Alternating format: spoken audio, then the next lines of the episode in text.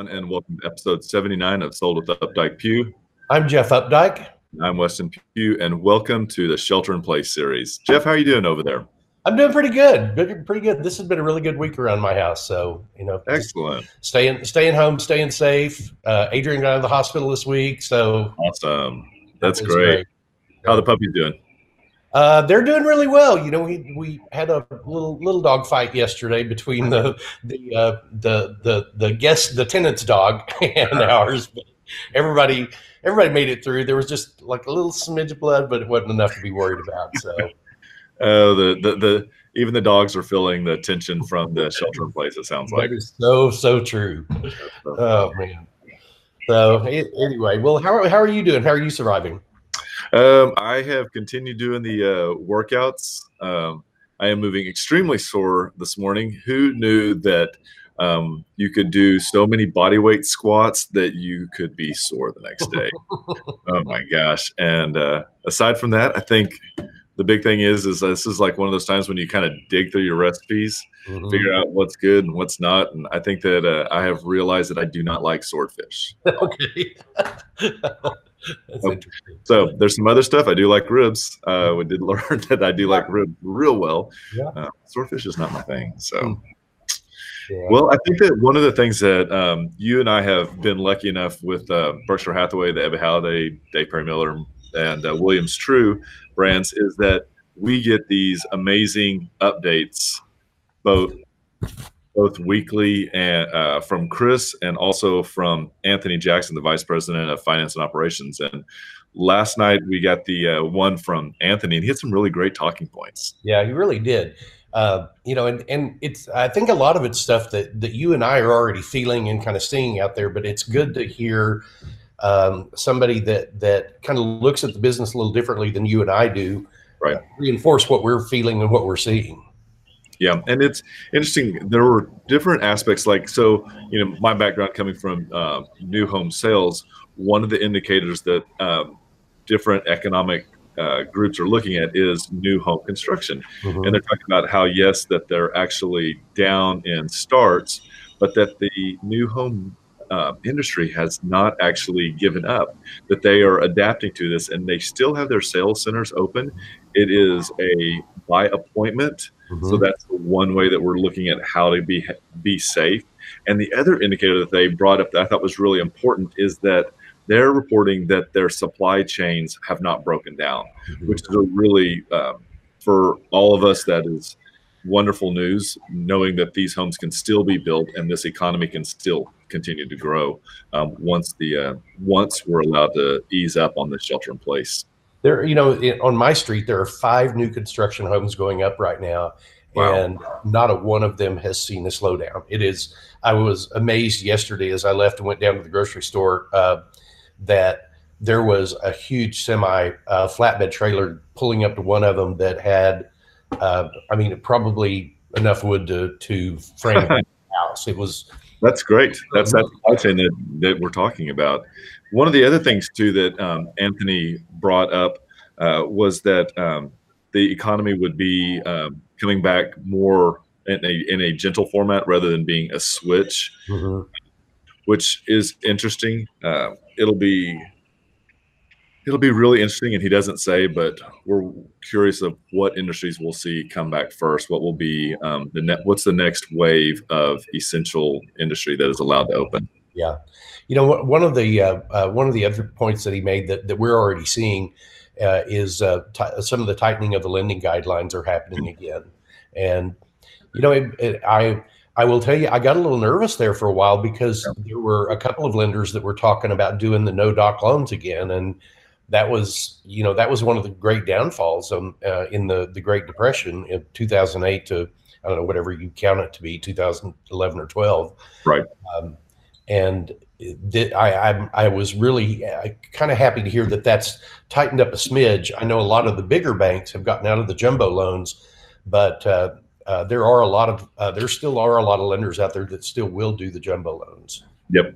One of the other um, points that Anthony um, was bringing up was the fact that uh, across North Texas, both sales and um, new listings were down, and they then compared them to a year to date to Ebby, Williams Trew, and Dick Perry Miller, and they were also down, but the amount that they were down was significantly less. And I think that when Jeff and I were like trying to figure out what do we think, and there's just some key indicators, the tools that we were provided, the mm-hmm. updates, um, and I think just um, the scope of the agents in general um, having such a, a, long history with their clients and with the different companies that it's provided a continuity, um, a safe space, and uh, a, a, real market knowledge of what's happening, and, and, transactions still continue.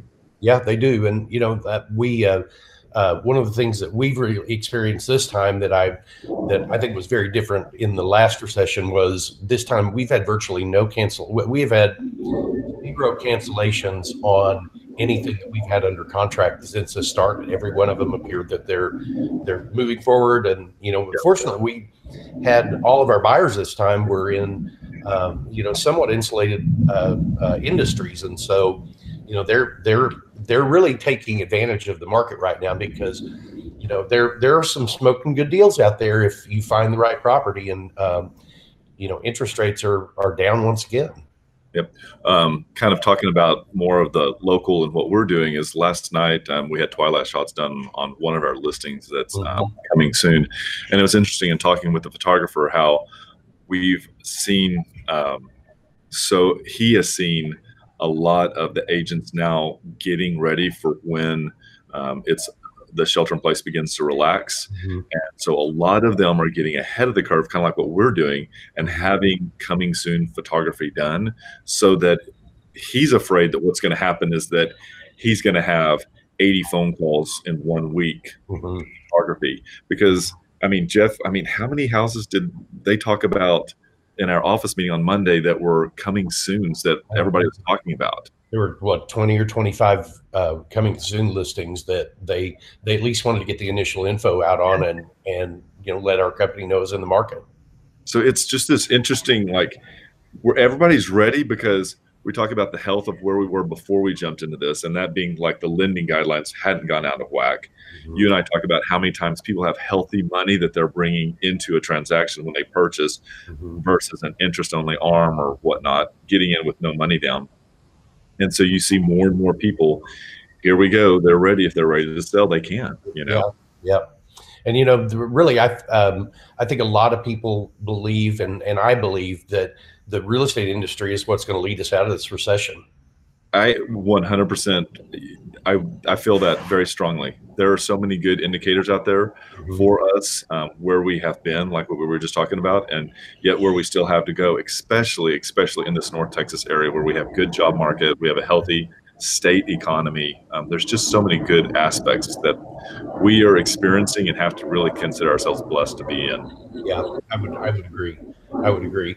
And you know, here's a, uh, I wanted to tell you kind of a good story that a, a friend shared with me, and uh, it, it's it, I, I think it kind of points to you know long-term investments and you know real estate being one of them what what value they have. Um, this friend of mine had worked for uh, one of the big utility companies 30 something years ago for a, a few years and his uh, wife start has gotten gets a lot of spam calls and so she was getting calls from this one phone number they were leaving messages and they were real cryptic on the message and so she it took them several times for them to for her to finally return their call and they were wanting to talk to her husband and um, so they uh, uh, the husband called the phone number back verified who it was and it turns out that it was one of the big uh, investment firms who was managing a, a pension fund for, for, for employees that worked for that big utility company. And uh, it the the good news in it is it turns out he's got almost sixty thousand dollars in in unfound money, and it, worked there for a few years and he put money into a pension account and he just forgot about it. And now thirty years later, they're sending him a check for you know almost sixty thousand dollars. So it just you know it points to a long long term ownership. Uh, yeah. Of you know whether it's it's a pension fund, you know we like we we can show the same thing happens in real estate a lot of times, and uh, you know you you just have to you you have to ride the ups and downs, and you. so that that is ex- so you're headed in the direction that I was like in my head. I was like, oh, can I ask this question? So not to be the devil's advocate, but think about what if that initial money had been used as a down payment on an investment property and say what do you think over the life of something that they spent maybe sixty, seventy thousand dollars? Oh yeah, upkeep maybe. Maybe. what do you think the return on that investment, say, just on a you know house? You know, uh, gosh, what is what's it going to be? You know, a hundred times what your initial investment was, probably, because you you know if you when you're buying investment property, you know many times you've got an income source from that that right. helps offset the cost. And maybe it doesn't cash flow. Maybe you lose a hundred bucks a month or something like that. But you know, when we talk to people, we say you look at that as as you're putting it into a savings account because it, at the end of the day, you're going to end up in a really good position with it. So, yeah, I, it is amazing. Even in my little neighborhood, you were talking about you saw like a ton of lumber go over to one of the new constructions in your house. Mm-hmm. You know, I live in a neighborhood that is the definition of gentrification. And I was yeah. telling you before we jumped on that there's another house that's about to be demoed. And these little houses, I think that they were paying like probably between 30 and 70,000 for them. And now wow. the loan sells for 400 over here. It's mm. so amazing, mm-hmm. you know? So, well, good news. Good news. Um, yeah. What do we got next, Joe?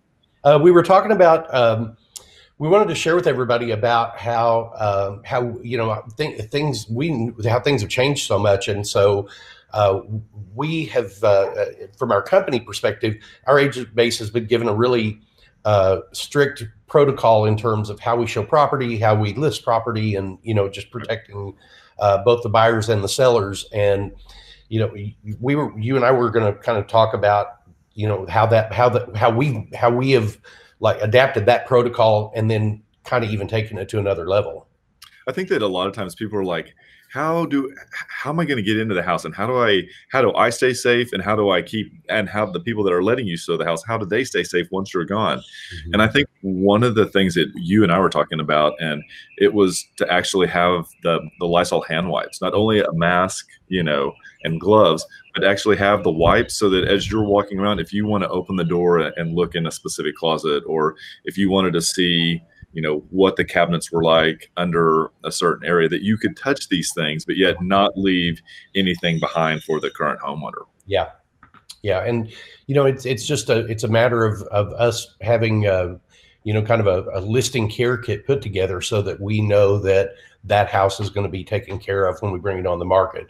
Um, it, you know, it's we we are all dealing with the with, with the issue of you know why would I let somebody in my house right now, and you know at some point this is going to turn. I can certainly understand, you know, today. Uh, occupied listings being very cautious about that vacant listings you know like our vacant listings have been shown like crazy because there are you know there are people there are buyers and sellers that are still out in the marketplace yeah it'll it is um it is the big question.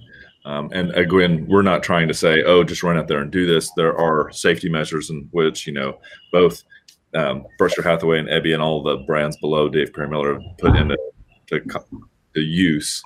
Um, and then just the common sense and logic about what we need to do that we're hearing in, out there on the news. Right, right. So the first one that we're going to take a look at is 6206 Royal Crest Drive, and this is in North Dallas, um, mm-hmm. 75230. Um, and it is an amazing listing. Yeah, it really is. Um, this is uh, really very conveniently located uh, uh, just north of Royal and Preston Road. It is, uh, you know, just minutes from 635, minutes from the tollway. Uh, this is one of those neighborhoods that is just north of where all of the storm damage was from October, and so right. this house was virtually untouched. Yep, and this is a four bedroom, four full, two half bath, and it is a two car garage. It's 4,956 square feet. Um, and it's predominantly a one story, but they do have a really great game room on the second floor. Mm-hmm. Yep. And it's a, uh, it, it, I think a, a, a mil, basically a million too. It's you get a lot of house for your money there. Yep, yep. Well, um, the little video will show, and you can look through it and see what's happening in there. And we want to say thank you so much to Karen Fry for letting us um, highlight your home. Absolutely, thank you, Karen. Yep. And so now we're going to move over to East Dallas, um, and this is in the uh, Lochwood neighborhood, and this is one one 119 Sinclair Avenue. Um, and that's 75218. I got all these ones in there. I had to make sure. It was, man, that was uh, when we were trying to, to, to put it in the map the other day. It was like, how many ones is that again? like, okay, here we go. Yeah. Um, but this is a really um, great area of Dallas, uh, Dallas on the east side. Mm-hmm. Such a quiet neighborhood, and this is one of those neighborhoods that has quite a few mid-century moderns. There's also quite a bit of topography, and I believe that was a green belt um, that was directly in front of this with a little curve through it. So amazing little space. Mm-hmm. And this is a, a three bedroom, two bath home, two car garage built in 1955. And this thing is, this home has just been updated so well and done yeah. so beautifully.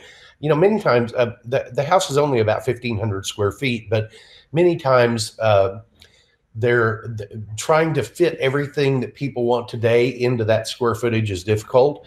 And the the uh, the owners of this have done just an immaculate job in not only making every space fit well, but it all feels very uh, uh, the what what do you call it, Weston? The the spatial the it's congruent. Yeah. I would say everything matches, and yeah. uh, a lot of times we run into people who.